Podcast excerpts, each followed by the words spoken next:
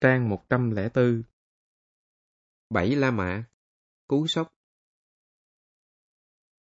Chiều mùng 7 tháng Giêng, Tiếng cạn báo hiệu giờ tập trung xuống núi vang lên. Những toán tù khổ sai lần lượt khiêng những bó củi về sân. Từng toán một giao củi và điểm danh như thường lệ. Thế nhưng hôm nay lại thiếu nguyên một toán sáu người. Sổ sách còn ghi họ đã giao nạp đủ số củi. Ấy vậy mà chẳng thấy tâm dạng họ đâu cả. Đám trật tự nhốn nháo cả lên. Biết trả lời thế nào với trưởng trại và trưởng an ninh chiều nay. Để mất tù, trách nhiệm thuộc về bọn chúng. Bởi không kiểm tra, theo dõi chặt chẽ như quy định. Mặc dù hầu hết bọn chúng từng là những kẻ đâm thuê chém mướn Cướp giật hung hăng.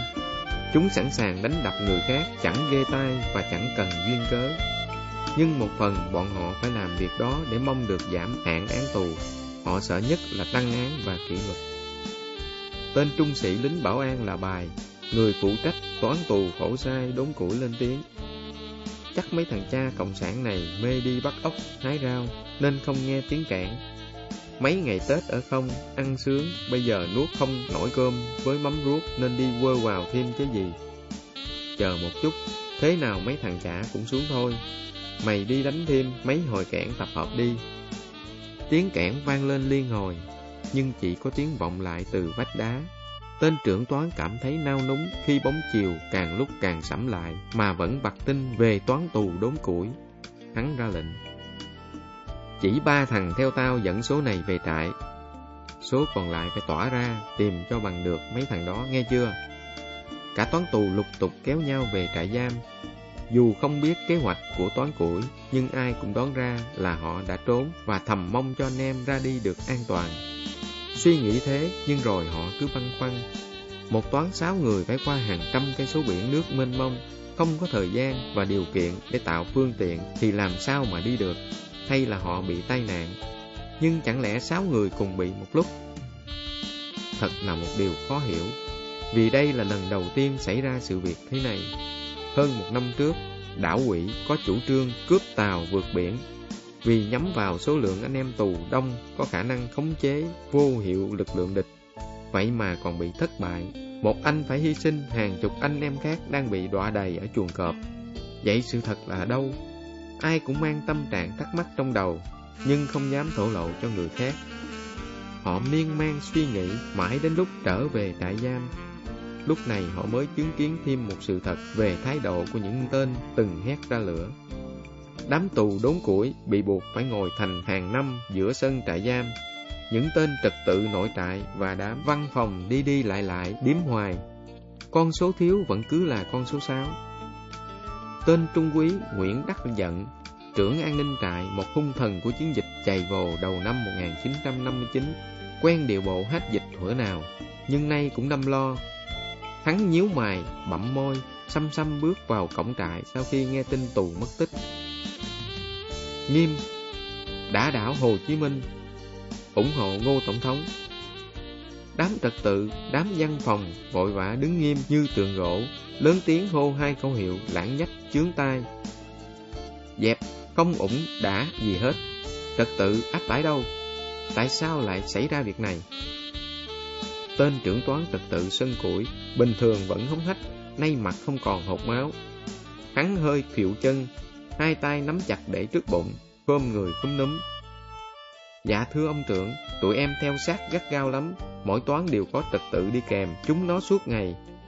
Chúng nó vẫn giao nạp củi đầy đủ, nhưng khi điểm danh lại để đi về, không hiểu sao chúng nó mất tâm cả toán, lại mất luôn cả thằng ẩn, trật tự cũ.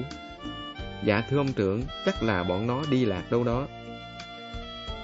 DM Lạc cái con khỉ mốc Nhiệm vụ của bọn bay chỉ có một chút đó mà làm cũng không xong. Để chúng nó trốn đi, rồi bây giờ nó lạc. Tối nay tất cả bọn bay phải đi tìm cho ra sáu thằng đó. Dạ thưa ông trưởng, Bây giờ tối rồi, có tìm cũng không dễ gì gặp. Mà bọn nó chắc còn quanh quẩn đâu đó thôi. Xin ông trưởng cho phép tụi em sáng mai đi tìm sớm. Không tối sớm, cái con mẹ gì hết. Đi ngay. Sáng mai về đây mà không có bọn chúng Tụi bay vô hầm đá mà ngồi sau đó sẽ đi đốn củi thay chúng, nghe chưa? Dạ thưa. Dẹp, cút ngay.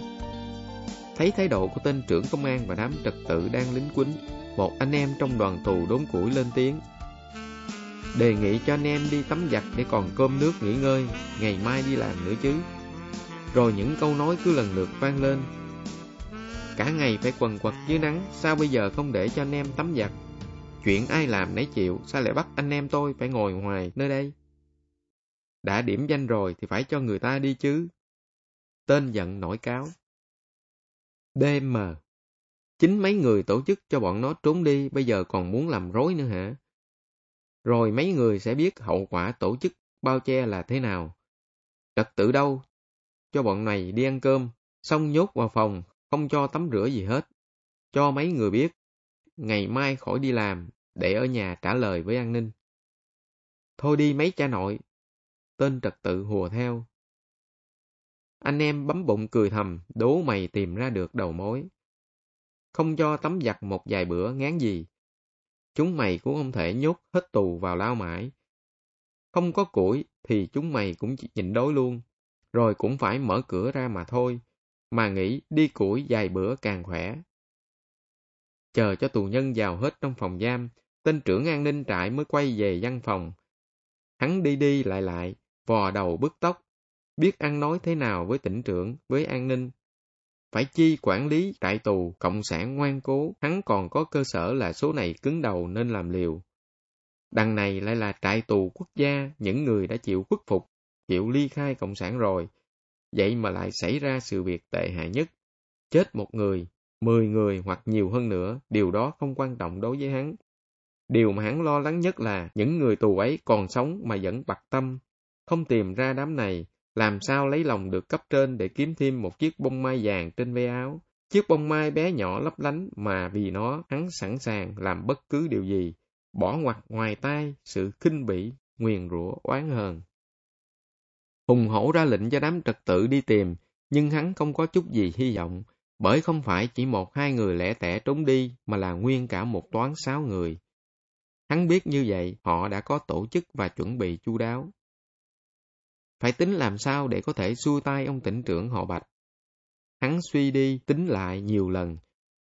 Chỉ còn một cách để giữ an toàn cho hắn. Tất cả những gì tích góp được qua thời gian giữ tù, hắn sẵn sàng làm vật trả giá. Nhưng trước mắt phải làm sao cho cấp trên không quy hoàn toàn trách nhiệm về hắn. Gọi một nhân viên văn phòng, vốn cũng là một tù thường phạm có trình độ văn hóa được tuyển, hắn ra lệnh làm ngay bản báo cáo sự việc cho tòa tỉnh trưởng và an ninh. Nhưng nhớ nói là có thể họ đi lạc và trại đã cho trật tự đi tìm kiếm ngay khi biết tin. Sáng hôm sau, hầu như toàn côn đảo đều biết tin sáu ông can cứu chính trị bỏ trốn. Mặc dù tin chính thức từ tòa tỉnh trưởng Côn Sơn là có sáu người tù đi đốn củi bị lạc, theo sự chỉ huy của tên Trung úy Nguyễn Đắc Dận, Cả bộ máy trật tự tầm nã được huy động, mở đợt truy tìm từng lùm cây hốc đá trên đảo, rồi lần lượt tìm sang các đảo kế cận. Mãi đến khi những ngọn sông mây, máu, cả những sợi mây chỉ hỏng được phát hiện gần khu vực đốn củi ngay trên núi, bọn cai ngục mới tin là tù đã kết bè dược đảo chính. Chúng vẫn còn nuôi hy vọng sáu người này không thể ra khơi với chiếc bè kết bằng những khúc máu và sông mây chỉ bằng bắp tay trở xuống mà chỉ lánh sang các đảo kế cận để đóng bè lớn và chắc chắn hơn mới thực sự vượt đảo. Hơn 10 ngày, khắp các hòn đảo của quần đảo Côn Lôn không nơi nào sót dấu chân của đám trật tự tầm nã, nhưng vẫn không thu được một chút tin tức gì về sáu người tù này. Bạch Văn Bốn, tên thiếu tá tỉnh trưởng, kiêm quản đốc trung tâm huấn chính Côn Sơn, một trong những tên chúa đạo khét tiếng gian ác và tham lam, đã phải bóp trán, bần thần và rung rung ký tờ báo thị tầm nã mang số 38 CS trên NATTHC. Đó là ngày 15 tháng 2 năm 1960.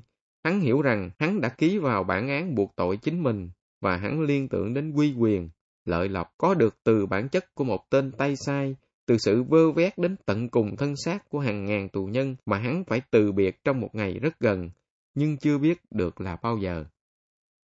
Thật trớ trêu và cũng thật bình thường, trong lúc bọn chúa đảo, đám an ninh, trưởng trại lo lắng sốt vó về việc sáu người tù bỏ trốn, thì số vợ con và kể cả một số công chức, binh sĩ cùng một số tù thường phạm lại tin vào một điều khác. Sáu ông can cứu chính trị vượt đảo là do cô Sáu mách bảo, và thế nào cô Sáu cũng phù hộ cho họ bình yên. Mỗi sáng, trên mồ chị Sáu lại có thêm những chân nhang và cành hoa mới. Còn những người tù chính trị họ rất đổi vui mừng vì đồng đội mình đã vượt thoát được nơi tù ngục, mặc dù chưa biết liệu có bảo đảm được sinh mạng hay không. Từng nhóm nhỏ tranh thủ thời gian bàn bạc trao đổi học tập tinh thần dũng cảm, mưu trí của các anh, tự kiểm điểm rèn luyện mình để sống và chiến đấu cho xứng đáng là người chiến sĩ cách mạng.